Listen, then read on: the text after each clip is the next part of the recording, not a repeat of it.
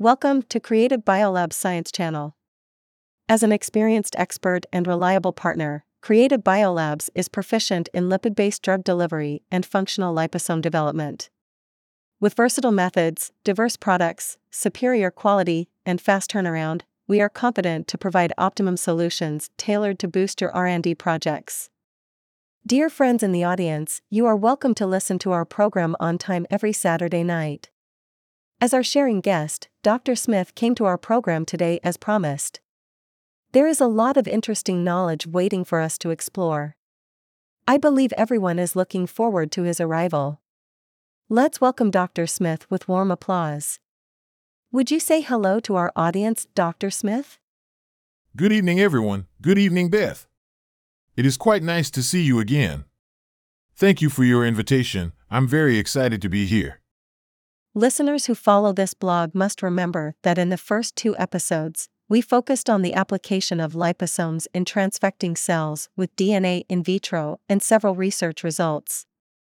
Cationic liposomes have long been the focus of researchers.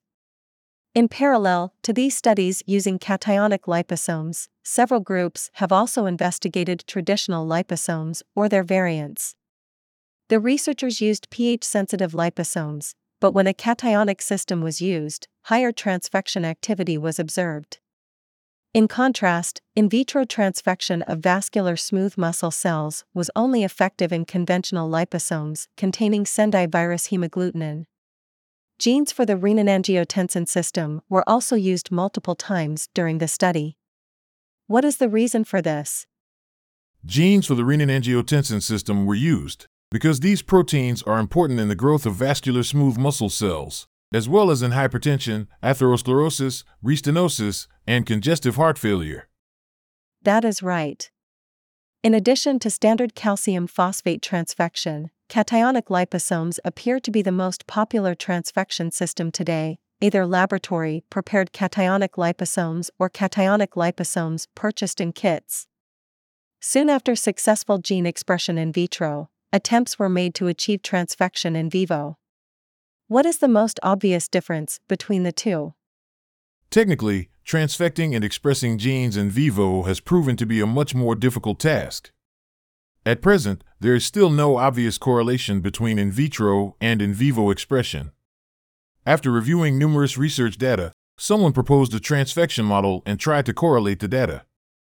While in vitro transfection is a powerful tool for genetic engineering to mass produce proteins and molecular biology, to study gene function, in vivo work may have significant benefits in gene therapy. In principle, human diseases can be eliminated and human characteristics can be changed. Clearly, many scientific questions, as well as many ethical and social questions, must be addressed before changing eye color and other human characteristics at will. What followed, however, was the beginning of this quest. What routes of administration are considered for DNA liposome complexes transfection in vivo? Genosomes can be administered by the same route as liposomal formulations. These methods include systemic, local, and intraperitoneal injections, as well as topical applications. The local injection sites include intramuscular, intratumoral, subcutaneous, intracerebral, intraarticular, etc., and external use includes skin, inhalation aerosol, and intratracheal instillation. Regular and double balloon catheters can also be used for direct delivery to the arterial wall. The portal artery can be used to deliver the complex to the liver. We all know that in vivo research in biology starts with experimental animals. So, which experimental animals are used for gene transfection? Currently, studies are focused on tail vein injection, intratracheal administration, intramuscular and tumor direct injection, and inhalation of genomic aerosols in mice and rats. Larger animals have also been used, ranging from rabbits, dogs, monkeys, primates, and sheep to cattle and horses, particularly in aerosol injections and genetic vaccinations. When conducting such studies, researchers must be aware that not only the geometry of the airways, but also the various cellular ratios and their physiology, can cause significant variation between species. For example, high expression in sheep lungs cannot be generalized to other animal species. Taking the mouse experiment as an example, what processes must be carried out? A typical mouse experiment includes genosome injection, gestation period, organ harvesting, and analytical measurements. After the transfection was complete, the animals were kept in cages with food and water for a period of one to three days. Afterward, they would be sacrificed and dissected. Tissues were analyzed for protein concentration and activity by sectioning and immunostaining or after tissue homogenization and possible extraction. Could the beginnings of liposome mediated transfection be traced back to traditional liposomes, as in cell culture work? Of course. Some researchers injected the rat insulin gene into egg yolk phosphatidylserine cholesterol large liposomes, prepared the rat insulin gene expression vector by reversed phase evaporation, and lowered the blood sugar level. In addition, liposomes can target hepatocytes from Kupffer cells by encapsulating the ligand lactosyl ceramide of the hepatocyte azologlycoprotein receptor. Because of the low efficiency and high preparation requirements, the field of liposomal gene delivery was not revived until the introduction of highly surface charged cationic liposomes and the safety concerns of viral vectors. Earlier studies have shown that luciferase activity can be restored from frog embryos injected directly into neural tissue. I read an article reporting the expression in the lung tissue of mice after interpulmonary application of gene body aerosol and the expression in various organs after the tail vein injection of mice. Anything similar?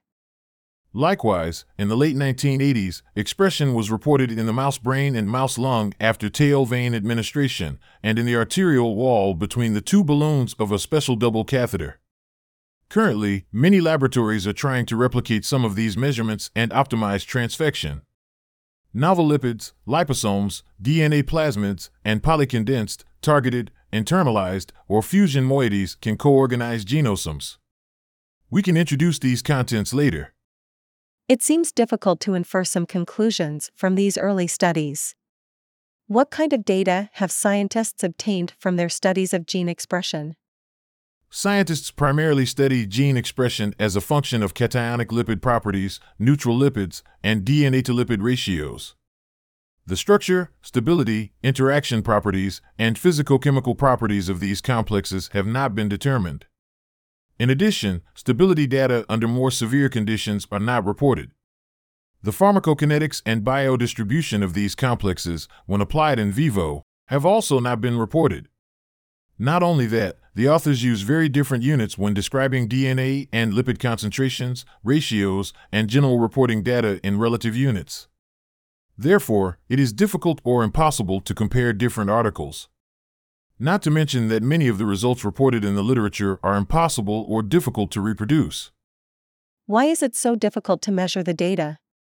The reason is that everything from the chemical and colloidal purity of liposomes and DNA to the numerous contamination factors and analyses in animals makes these measurements quite difficult. It's not just the result of some eagerness of scientists to provide the media with non reproducible, possibly artificial, results, but also a measure of the complexity of the system. So much for our content today. In the next episode, we will review in vivo applications of parenteral delivery of genomes, including systemic and topical delivery, as well as pulmonary delivery. Thanks to Dr. Smith for his wonderful science popularization. Thank you for listening. There will be more interesting knowledge waiting for us in the next program. See you next time. Thank you. I hope we will see you next time.